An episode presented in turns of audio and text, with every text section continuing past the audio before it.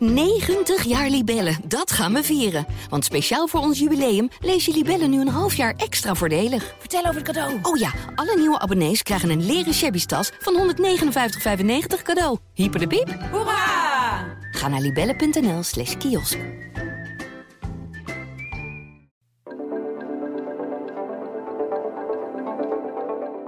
Ik ging daar naartoe en ik zei eigenlijk van... ja jongens, dat is een appeltje eitje. Jullie krijgen natuurlijk wel die onderzeeboten. Hè? Dat ziet er wel heel erg logisch uit. Maar de andere kant van de zaak is dat er ontzettend veel geld mee uh, gemoeid is. Dus daarom zijn ze er bij Dame niet gerust op. Maar ze hebben wel alle vertrouwen. Vanaf de redactie in Middelburg is dit de PZC deze week. Mijn naam is Rolf Bosboom. Bij scheepswerf Damen in Vlissingen loopt de spanning momenteel hoog op. Want binnenkort wordt duidelijk of zij vier nieuwe onderzeeboten mogen bouwen. En dat zou echt een miljardenorde betekenen. Maar er zijn meer kapers op de kust. Samen met Noortje de Kroo praat ik hierover met verslaggever Ernst-Jan Roosendaal. Uh, Ernst-Jan, je bent echt uh, iemand onderwerp gedoken, zou ik bijna willen zeggen. ja, leuk. um, staat de champagne al klaar in Vlissingen? Nou, dat denk ik niet. In die zin dat dat uh, de goden verzoeken zou zijn. Maar ze hebben er wel goede hoop op. Ik wil bij het begin beginnen, want het gaat over onderzeeboten. Hè? Waarom hebben wij onderzeeboten nodig? Nou ja, Nederland heeft altijd onderzeeboten gehad. Die zijn uh, deels voor de verdediging uh, van de kust, maar vaker ook eigenlijk voor uh, internationale missies. Het is een bijdrage van Nederland aan de NAVO. En uh, de huidige uh, onderzeeboten van de Walrusklasse, die zijn aan het einde van hun uh, levensperiode, zeg maar. Ja. Die kunnen tot 2030, 2035 blijven varen, maar dan moet er vervanging komen. En Nederland wil graag vier nieuwe onderzeeboten hebben. Die noemen ze expeditionair. En daarmee bedoelen ze dat ze over de hele wereld moeten kunnen opereren. Uh, lang van huis uh, uh, kunnen blijven. en ja, daar is een programma van eisen op gebaseerd. En aan scheepsbouwers gevraagd van, nou ja, je kan meedingen naar de bouw van die duikboten. Ja, en alle grote partijen in de wereld kunnen dat in principe doen. Ja, ik weet niet zeker of ze heel gericht uh, er een paar hebben uitgenodigd. Maar uh, er zijn ook niet heel veel partijen natuurlijk in de wereld. En je wil wel samenwerken met bedrijven die in een uh, omgeving zitten van, ja, zeg maar, bondgenoten. Je gaat natuurlijk niet aan Rusland of China vragen of ze een duikboot kunnen maken. Dus er zijn, op dit moment zijn er drie bedrijven nog in de race. En je moet je voorstellen dat die, die gunningsprocedure eigenlijk al heel erg lang loopt.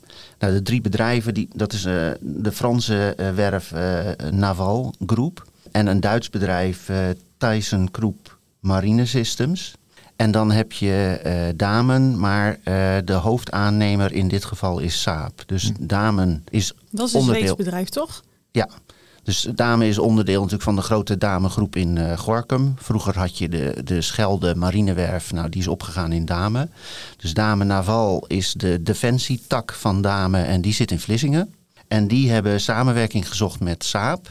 En de belangrijkste reden daarvoor is eigenlijk dat Damen het design van een duikboot eigenlijk niet meer doet. Die hebben ook niet de walrus uh, gebouwd. Maar alles eromheen wat nodig is voor uh, hele geavanceerde uh, marineschepen, kan Dame wel. Mm -hmm. Dus uh, hebben ze een partner die juist bij uitstek hele goede duikboten kan bouwen.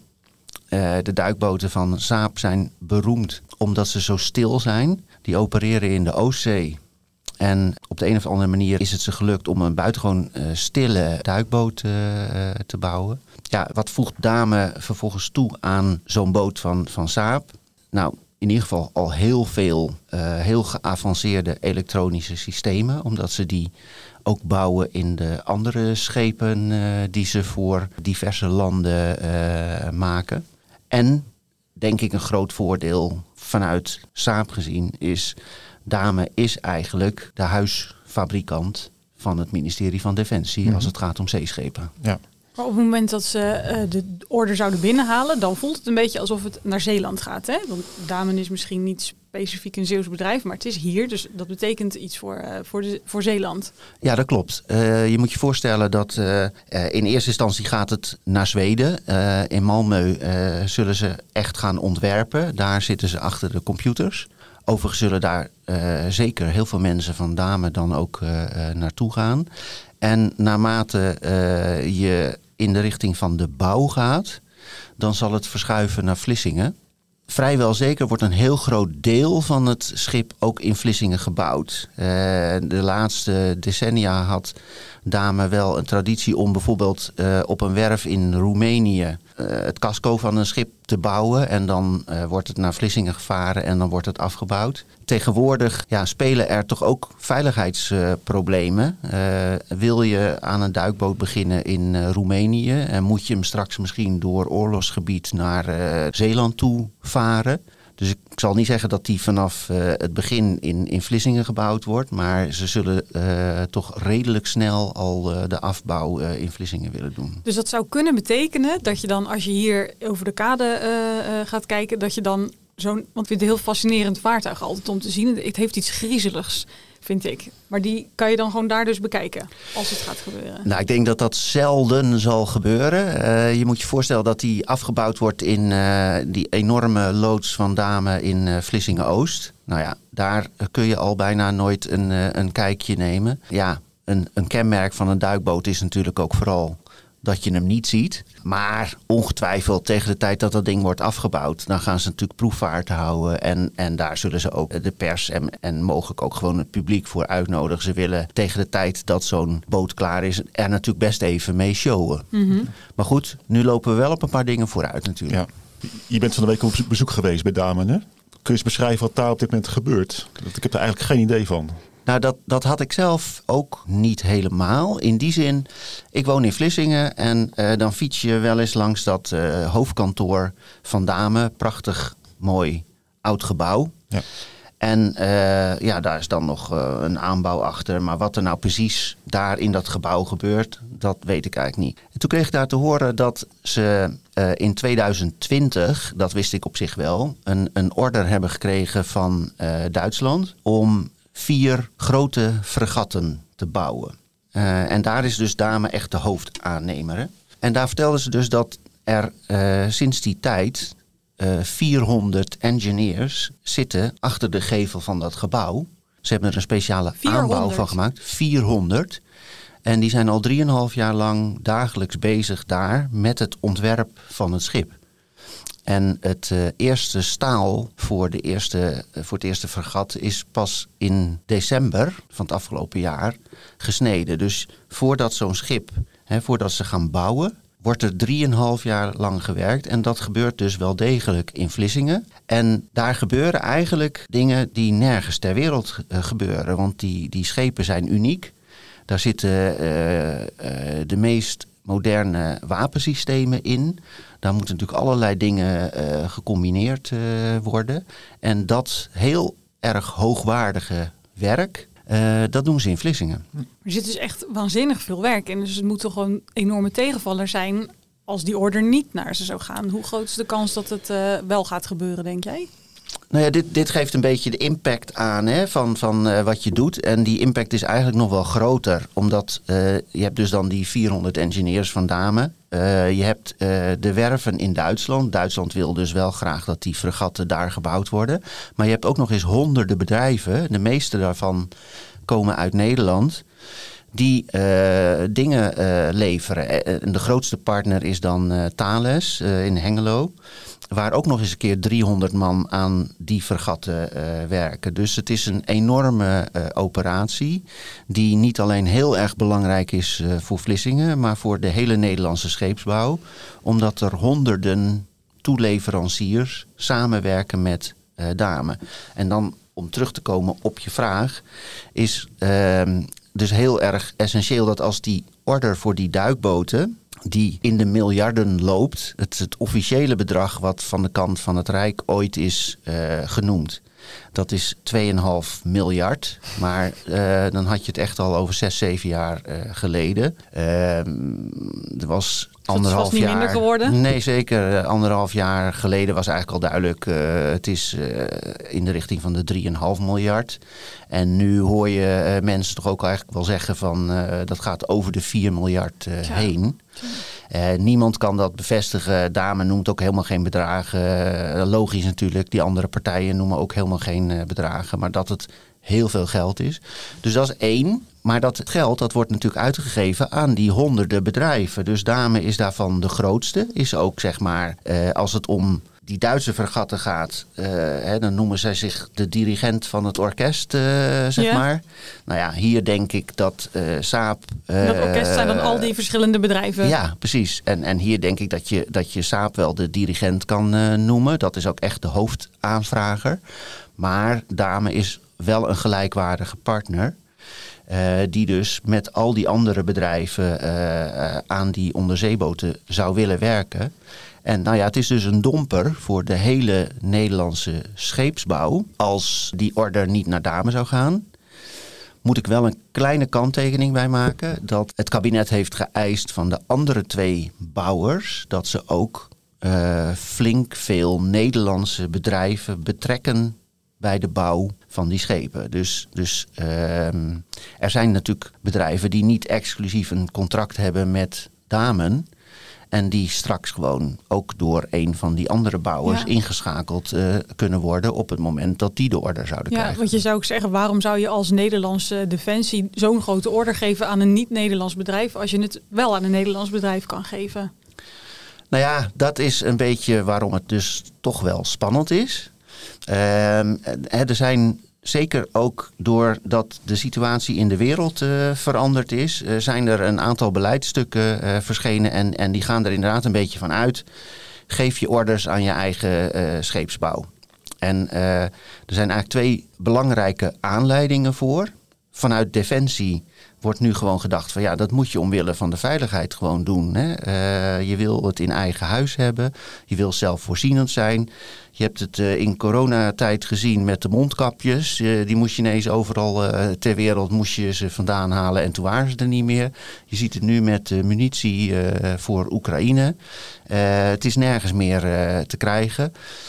je moet bepaalde dingen gewoon in huis hebben. Dat is voor je eigen veiligheid. Uh, dus dat is een, een, strategische overweging vanuit Defensie. Dat is in 2018 eigenlijk al een keer opgeschreven en daar heeft Dame heel erg op geacteerd. Want ik had het net over die 400 engineers die daar werken, maar Dame was een bedrijf van in totaal ongeveer 400, 500 man. En inmiddels hebben ze daar 1200 man werken. Dat komt dat ze het hele bedrijf hebben ze eigenlijk ingericht op wij moeten klaar zijn voor uh, defensieorders van Nederland en de omliggende uh, landen, dus zeg maar van de, van de NAVO-landen. Dus, dus dat is één. Hè. Een tweede uh, belangrijk beleidstuk is vorig jaar verschenen. En met een beetje moeilijke naam heet dat de sectoragenda maritieme maakindustrie. Wat? Ja, ingewikkeld. Maar dan moet je je voorstellen, alle scheepsbouwbedrijven in Nederland, hè, als het gaat om zeeschepen, die hebben bij elkaar gezeten samen met uh, een aantal uh, ministeries. En die hebben geconstateerd dat sinds de jaren 80 de scheepsbouw in Nederland niet technisch of zo achteruit is gekacheld. Integendeel, er worden hele hoogwaardige schepen gebouwd, maar wel qua opdrachten. Je hebt gewoon gezien dat met name het Verre Oosten. Korea, China, uh, Japan, dat daar uh, de scheepsbouw eigenlijk concurrerend is geworden. Vaak ook omdat ze door de staat uh, gesteund worden, Mhm. omdat ze goedkoper personeel hebben, goedkoper materiaal hebben. Terwijl er in Nederland misschien moest worden bezuinigd juist op dat moment? Of? Mm, nou ja, niet per se bij die bedrijven, maar misschien wel bij uh, opdrachtgevers. Ja, bij Defensie dan dus? Ja, Defensie, dat, dat is nog wel even een ander verhaal. Het gaat eigenlijk over de scheepsbouw, over de hele linie. Hè? Dus ook uh, koopvaardijschepen en zo. Daar uh, in de jaren tachtig... Um, was 45% van de zeeschepen internationaal werd, was van Nederlandse makelij. Nu is dat nog 4%. Dus eigenlijk is de alarmbel in die sector geluid en hebben ze gezegd van wij moeten concurrerender worden. We moeten onze scheepsbouw zo inrichten dat die opdrachten weer naar ons toe komen. En daar is defensie dan een onderdeeltje van. En dan, gaat dus, dan gaan die twee dingen spelen. Enerzijds de scheepsbouw die zegt, we moeten concurrerend zijn. Uh, er zitten heel veel orders aan te komen. Want zeg maar elke 30 jaar komt er een soort hoos aan orders. Want uh, schepen gaan ongeveer 30 jaar mee. Dus rond 2030 wordt er een hoos aan orders internationaal verwacht. Mm -hmm. Dus niet alleen defensieorders, maar gewoon van zeeschepen. Ja. En daar wil Nederland op voorbereid zijn. Ja. Uh, want ze willen meedingen met die eigenlijk dus goedkopere, maar minder goede Aziatische scheepswerven.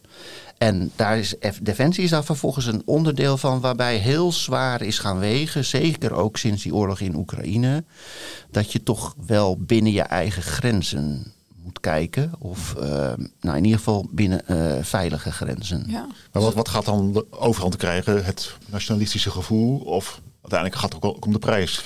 Nou ja, dat, dat, dus dat is dan wat er speelt. Hè. Uh, het ministerie van Defensie heeft eigenlijk gezegd van wij willen de beste boot voor de beste prijs. Ja.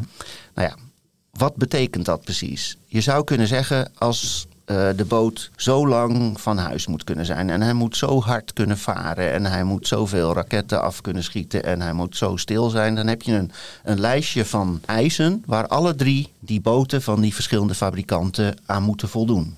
Vervolgens zou je dan kunnen kijken, oké, okay, wie kan dat leveren, dat, dat minimale lijstje met eisen, wie kan dat leveren voor het laagste bedrag? Daar zijn ze bij Dame een klein beetje beducht voor, omdat uh, de Navalgroep met name, dat is een Frans staatsbedrijf. En eigenlijk zijn ze bang dat Frankrijk zoveel geld in dat bedrijf pompt, dat die gewoon met een goedkopere aanbieding kunnen komen. Ja. Bij Dame redeneren ze anders en dan redeneren ze helemaal in de lijn van het verhaal wat we eigenlijk net hebben gehad. Bij Dame zeggen ze van, Sowieso denken wij dat we de allerbeste boot uh, kunnen bouwen. Ik sprak van een week ook iemand van Zaap. Uh, die vroeg ik van, nou ja, als die boot in 2034 zou gaan varen, is het dan de allerbeste onderzeeboot ter wereld? En echt zonder aarzelen, ja, ja, ja, ja. Dat herhaalde hij echt nog een paar keer van, zeker. Nou ja, dat moet je ook uitstralen natuurlijk. Maar goed, uh, laten we wel wezen, ze hebben heel erg veel vertrouwen in uh, de boot die ze kunnen gaan bouwen. Ja.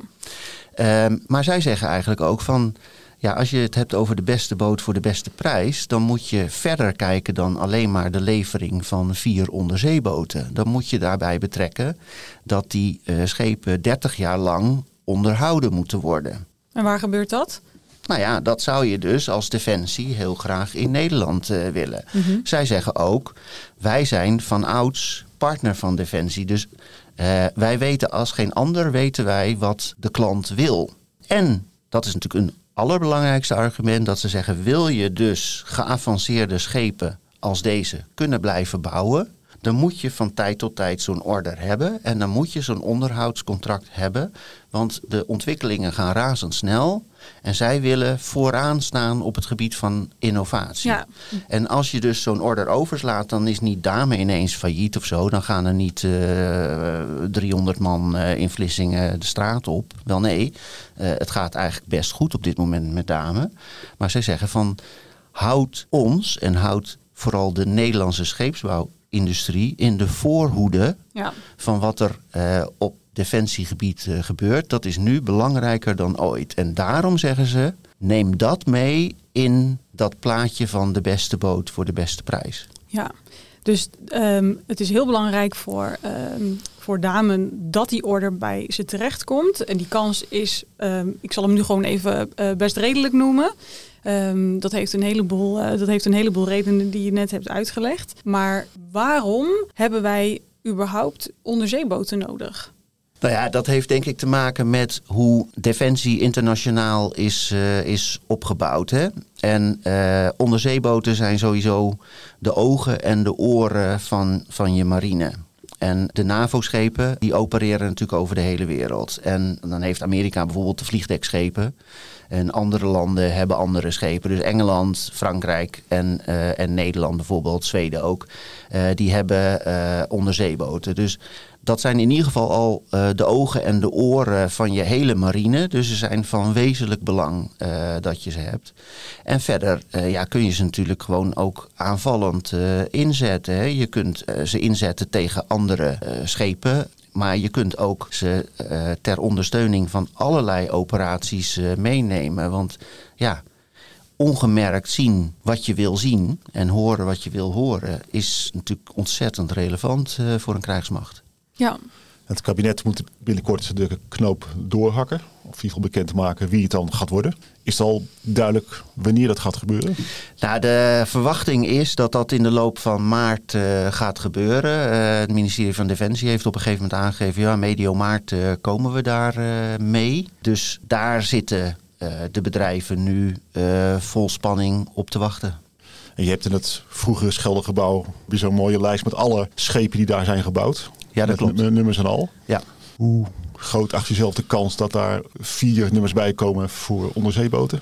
Nou ja, weet je, ik ging daar naartoe en ik zei eigenlijk van... ja jongens, dat is een appeltje eitje. Jullie krijgen natuurlijk wel die onderzeeboten. Hè? Zeker als je die, die sectoragenda en die, die industriestrategie van, van uh, Defensie hebt gelezen... dan denk je van, ah, dat, dat ziet er wel heel erg logisch uit. Maar de andere kant van de zaak is dat er ontzettend veel geld mee uh, gemoeid is. En dat een, een kabinet ook moet uitleggen van kijk eens, uh, wij geven uh, uw geld uit, belastingbetaler. En wij kopen nu vreselijk goede onderzeeboten die toch wat goedkoper zijn dan wanneer we ze bij wijze van spreken bij Saab zouden laten maken. Dit is helemaal speculatie, hè, want niemand kent die prijzen. Dus daarom zijn ze er bij Damen niet gerust op. Maar ze hebben wel alle vertrouwen. Zij redeneren eigenlijk ook van ja, nou, als je nou kijkt naar uh, wat het kabinet uh, wil, wat de scheepsbouwsector wil, wat de Tweede Kamer wil. Die heeft ook allerlei moties ingediend van uh, betrek de Nederlandse scheepsbouw optimaal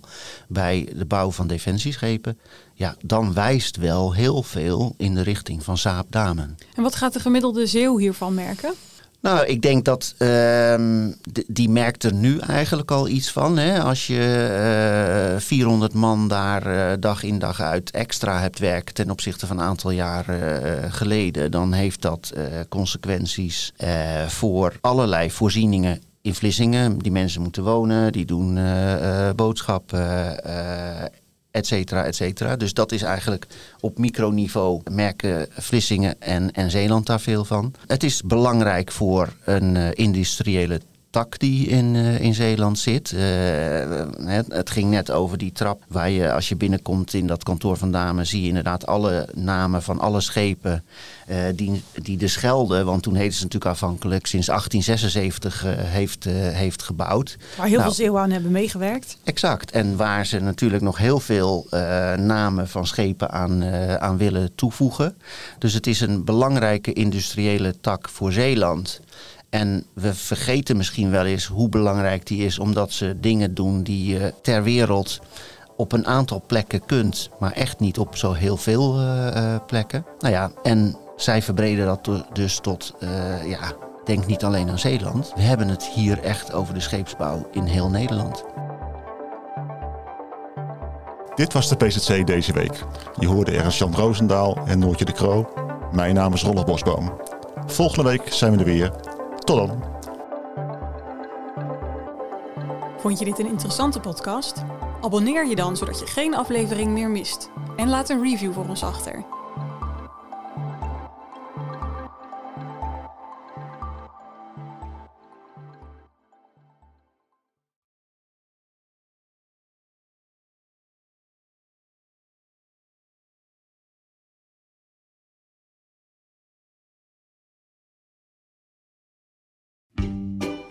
90 jaar Libellen, dat gaan we vieren. Want speciaal voor ons jubileum lees je Libellen nu een half jaar extra voordelig. Vertel over het cadeau. Oh ja, alle nieuwe abonnees krijgen een leren shabby tas van 159,95 cadeau. Hyper de piep. Hoera! Ga naar libellen.nl slash kiosk.